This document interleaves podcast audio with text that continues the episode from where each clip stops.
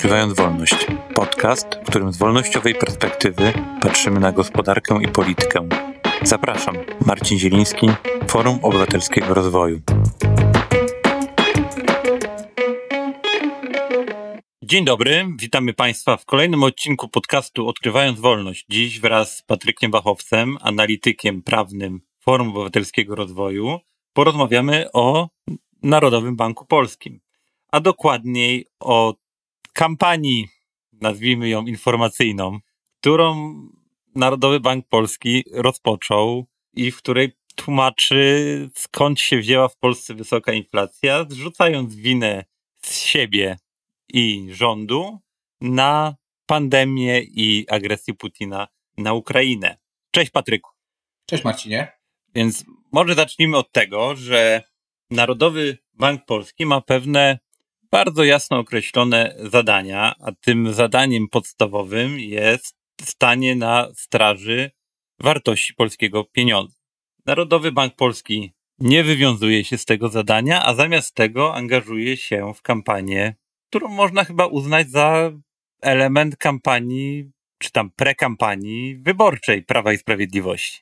No to prawda. Jeżeli prześledzimy sobie ostatnie działania, jakie podejmuje Narodowy Bank Polski za prezesury Adama Glapińskiego, szczególnie te najbardziej widoczne wśród opinii publicznej. Wielki baner na fasadzie NBP, ciężarówki, takie naczepy jeżdżące z materiałami na temat rzekomych powodów wysokiej inflacji w Polsce, ale też artykuły sponsorowane, spoty w telewizji też dało się zauważyć, udział wcześniej Adama Glapińskiego w posiedzeniu klubu Prawa i Sprawiedliwości na, na Nowogrodzkiej no to ta suma tych drobnych działań, ona się składa na no taki już coraz bardziej wyraźny brak niezależności czy apolityczności prezesa Narodowego Banku Polskiego. A ta apolityczność no z perspektywy obywateli, czy nawet bardziej szerzej można powiedzieć uczestników rynku czy obrotu gospodarczego, no jest kluczowa, bo Narodowy Bank Centralny, dbając o wartość polskiego pieniądza, powinien zapewniać pewną, pewną stabilność, powinien działać długofalowo na to, żeby żeby ta złotówka nie traciła na wartości, z czym wiąże się oczywiście stabilny wzrost gospodarczy, a nie podlegać takim, takim chwilowym decyzjom politycznym, jakimś decyzjom trochę chyba skorelowanym z kalendarzem wyborczym czy politycznym, a tak niestety się dzieje. Prawo i Sprawiedliwość zaczęło kilka miesięcy temu przekonywać nas, co jest rzeczywistą, ich zdaniem, przyczyną inflacji. No i w to włączył się Narodowy Bank Polski. Ja tutaj nie widzę przypadku, że że NBP się w to włączył. No i to samo w sobie jest złe, bo po pierwsze podważa zaufanie do Narodowego Banku Polskiego, a po drugie pokazuje, że NBP jest aktywnym uczestnikiem kampanii politycznej. No niestety tak to w demokratycznym państwie nie powinno działać, bo to jest jeden z takich elementów przewagi dla rządzących no, kosztem opozycji. Opozycja nie ma takiego zasobu jak jakaś instytucja państwowa, nie może wtedy jakby działać na równym polu, na równych zasadach w ramach tej kampanii wyborczej. Tak wydaje mi się nie powinno być w państwie demokratycznym. Z Patrykiem napisaliśmy komunikat FOR, to komunikat numer 14 pod tytułem Narodowy Bank Polityczny na straży partii, a nie pieniądza. I w tym komunikacie też się powołujemy na bardzo ważny autorytet prawniczy samego prezesa Prawa i Sprawiedliwości Jarosława Kaczyńskiego, doktora nauk prawnych, który no zanim jeszcze był u władzy i zanim Narodowy Bank Polski został przejęty przez Adama Glapińskiego, powiedział, że wystarczy zajrzeć do przepisów konstytucyjnych mówiących o NBP. Tam jest bardzo wyraźnie napisane, że zadaniem banku jest strzeżenie złotówki, a więc dodrukowywanie pieniędzy jest niczym innym jak uderzeniem w złotówkę. Jest także napisane, że prezes Banku Narodowego nie może się angażować politycznie. A tutaj Narodowy Bank Polski się nie wywiązuje z tego zadania, jakim jest strzeżenie złotówki, a jednocześnie angażuje się w to, co według Jarosława Kaczyńskiego nie może się angażować, czyli angażuje się politycznie. I to jest tutaj istotne. Odkąd w czerwcu 2016 roku, czyli 7 lat temu, Adam Glapiński został prezesem Narodowego Banku Polskiego, skumulowana inflacja wyniosła prawie 48%, co oznacza, że średnio rocznie poziom cen w Polsce rósł o 5,7%. Cel inflacyjny Narodowego Banku Polskiego to jest 2,5%, takim możliwym przedziałem odchyleń plus minus 1 punkt procentowy. Więc widzimy, że mamy przekroczony średnio w okresie prezesury pana Glapińskiego przekroczony cel inflacyjny ponad dwukrotnie. Oczywiście mamy od marca 2020 roku do czynienia z różnymi zjawiskami, które no, zaburzają gospodarkę. Tutaj są te czynniki słynne zewnętrzne, które tak chętnie rządzący się powołują, jak najpierw pandemia, a teraz zbrodnicza agresja Putina na Ukrainę. I to są zapewne też czynniki, które nieco tę inflację zwiększają w ostatnich miesiącach, ale o czym rządzący milczą i milczy też prezes Narodowego Banku Polskiego, wysoka inflacja powyżej 4%, czyli też już powyżej górnego odchylenia od celu inflacyjnego, była w Polsce przed pandemią, tak? Była w Polsce w pierwszym kwartale 2020 roku. Wtedy wielu ekspertów wskazywało na potrzeby podwyżki stóp procentowych. Oczywiście upolityczniona Rada Polityki Pieniężnej nie zaprzątała sobie głowy tym, że ceny rosną za szybko.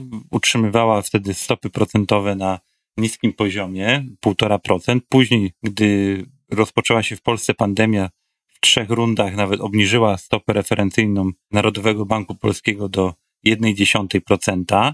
No, oczywiście w samym tym okresie, początku 2021 roku, inflacja w Polsce spadała, ale też spadała za sprawą czynników, właśnie wtedy czynników zewnętrznych, czyli głównie tego, że taniały nośniki energii, w tym przede wszystkim paliwa.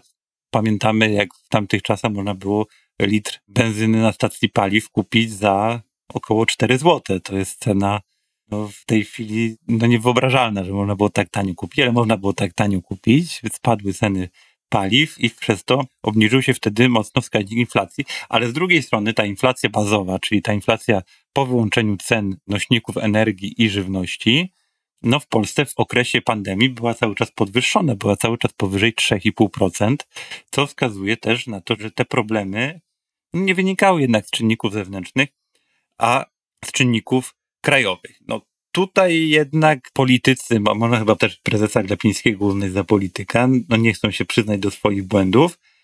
Zamiast tego no, wygodnie wskazują na czynniki zewnętrzne, to tylko tyle, że się ta chronologia oczywiście nie zgadza. No mamy do czynienia też tutaj, to jest skandaliczna ta kampania informacyjna Narodowego Banku Polskiego, bo tutaj jest na tych banerach, na tych infografikach, na tych przyczepach jeżdżących po różnych miastach w Polsce pojawia się twierdzenie, że obciążanie NBP i rządu winą za wysoką inflację to narracja Kremla. Ja sobie nie przypominam, żeby Kreml tak mówił, ale też jest tutaj właśnie wyraźnie napisane, że NBP wybiera nie tylko siebie, ale wybiera też rząd, co jako niezależny bank centralny nie powinien robić. No też już wspomniałeś o różnych działaniach prezesa Glepińskiego wcześniejszych. No też przypominam, jak właściwie na każdej konferencji prasowej po posiedzeniu Rady Polityki Pieniężnej prezes Glapiński opowiada o tym, jak rząd super rządzi, jak przynosi nam dobrobyt, jaka opozycja jest zła, a nawet z rok temu wspomniał o tym, że istnieje niemiecki plan obalenia rządów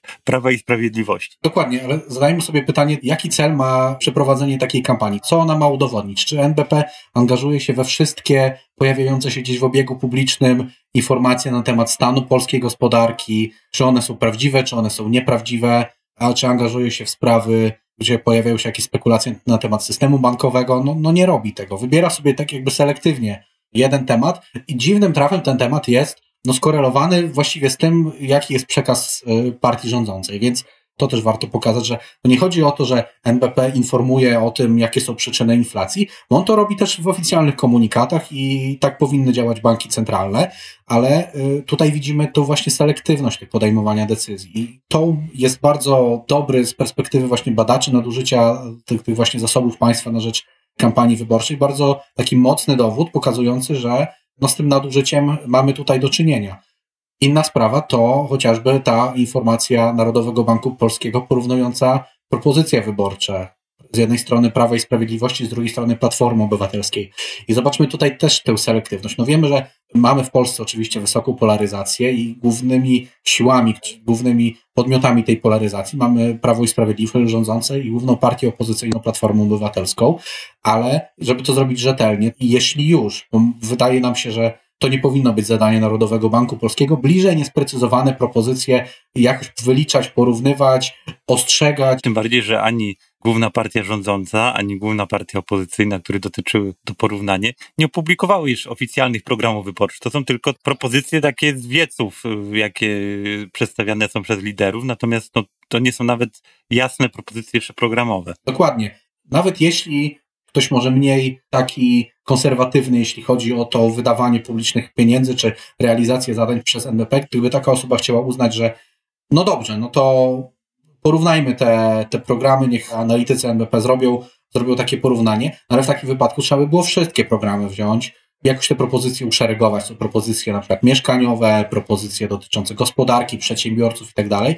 Wtedy zrobić rzetelne porównanie. Co myślę, że się zdarzy w jednym z najbliższych komunikatów Forum Obywatelskiego Rozwoju, bo my co kampanię wyborczą staramy się zbierać te wszystkie propozycje i, i je porównywać. Więc tutaj też kolejny raz widać tę taką właśnie selektywność tych, tych środków, co jak mówiłem jest mocnym dowodem na to, że to nadużycie zasobów państwa ma miejsce. No właśnie, bo to jest szersze zjawisko tak naprawdę, nadużycie zasobów państwa, zwłaszcza tutaj w celu prowadzenia kampanii czy tam prekampanii wyborczej, co jest też najgorsze w tym przypadku NBP.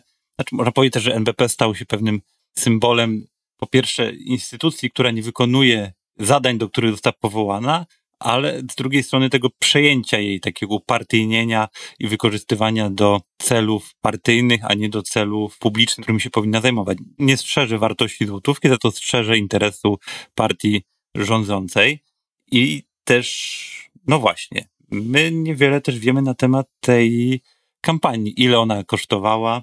No i z tego powodu, jako Forum Obywatelskiego Rozwoju, złożyliśmy wniosek o dostęp do informacji publicznej do NBP i chcemy się tego dowiedzieć, bo uważamy, że ludzie powinni wiedzieć, ale też będziemy składali podobne wnioski do innych instytucji. Będziemy chcieli tutaj pokazywać, nagłaśniać wszelkie te przypadki nadużywania zasobów państwa do celów kampanii czy prekampanii wyborczej rządzącej partii. Tak, to jest pierwszy element naszej kampanii. Władza i sprzymierzone z nią instytucje państwa prowadzą już właściwie oficjalnie kampanię wyborczą, więc organizacje pozarządowe postanowiły wyjść naprzeciw tym działaniom e, większości parlamentarnej i rozpoczęły kampanię monitorowania wykorzystania zasobów państwa dla celów właśnie kampanii wyborczej.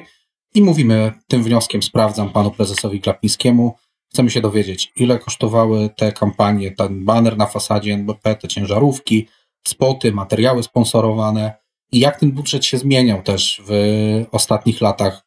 Zakreśliliśmy sobie okres od 2015 roku właśnie do, do roku 2023, żeby też ewentualnie starać się zbadać, czy wzrost na przykład wydatków na promocję, czy na komunikację, czy na informowanie, jak to zdarza się eufemistycznie określać w Narodowym Banku Polskim, czy ten wzrost nie był zbyt radykalny, co mogłoby sugerować, że rzeczywiście urzędnicy NBP czy pracownicy tej instytucji zostali zaprzęgnięci po prostu do działania dla wyniku wyborczego Prawa i Sprawiedliwości. Więc ujawnienie takich informacji jest myślę, jest myślę bardzo przydatne i wydaje mi się, że to też jest rola organizacji pozarządowych.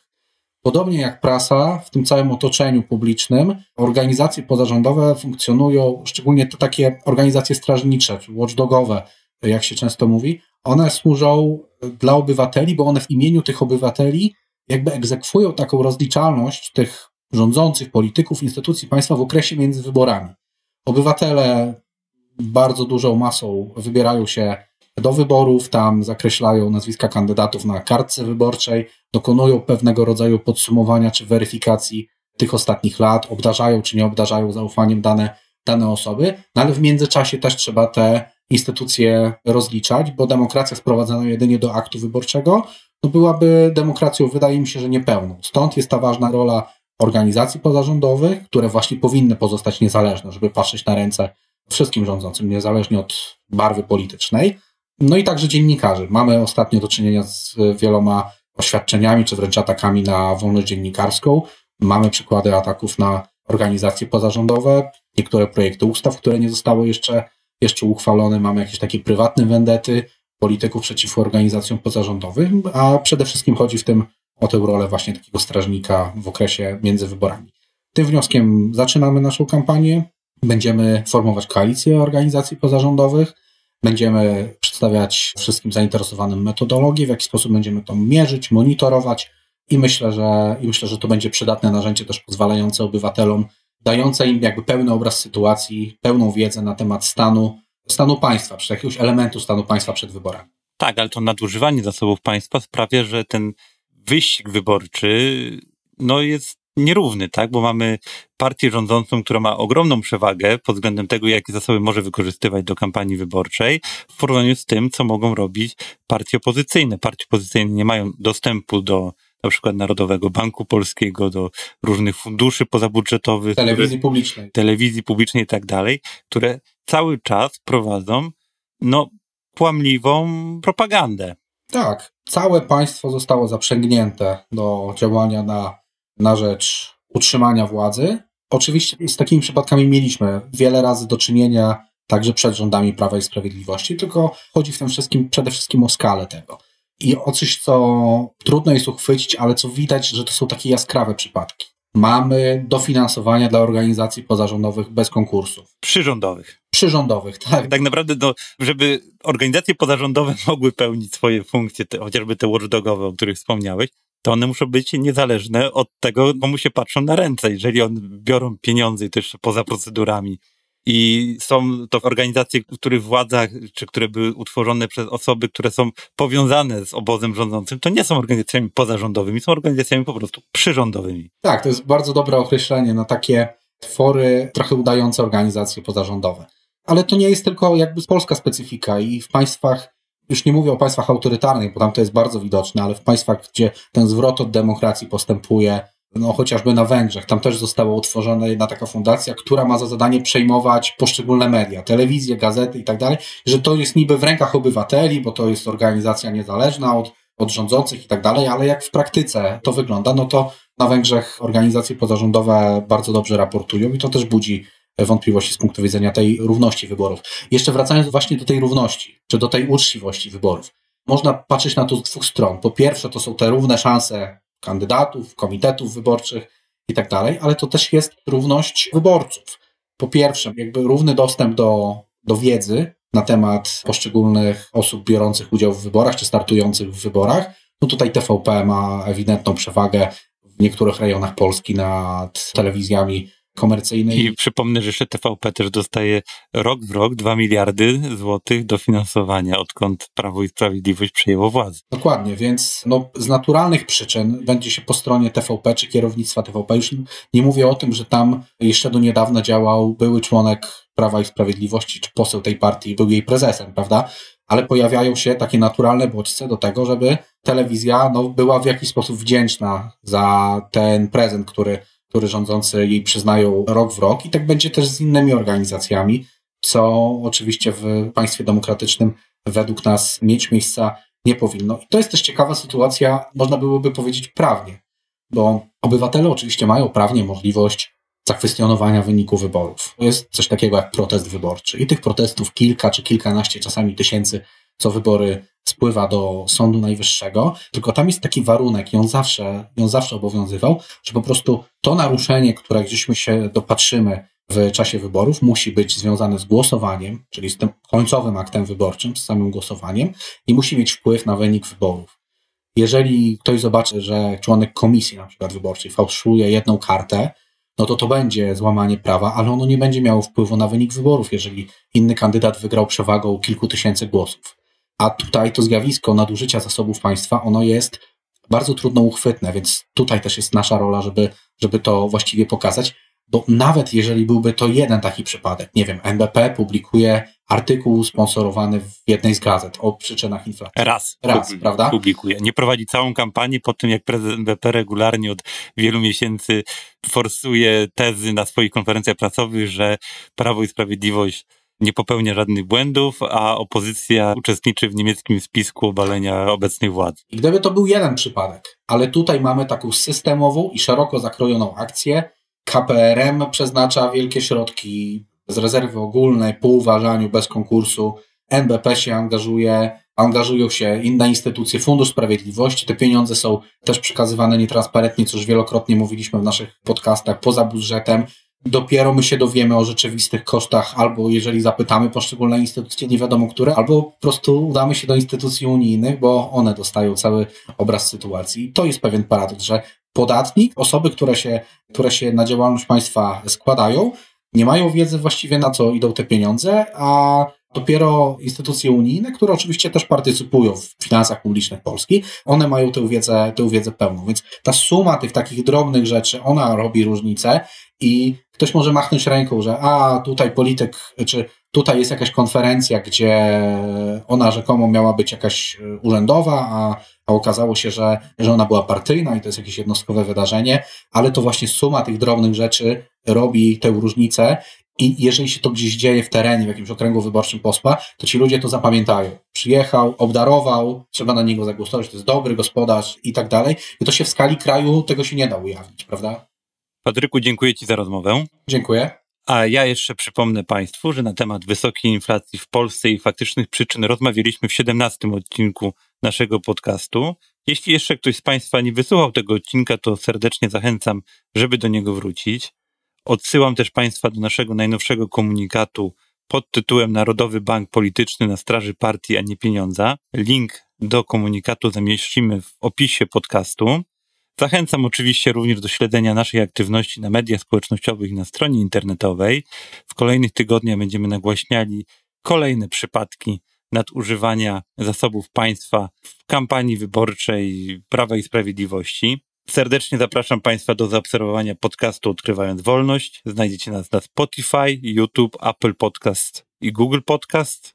Zapraszam również do komentowania i zadawania pytań pod naszymi postami w mediach społecznościowych. Do usłyszenia w kolejnym odcinku.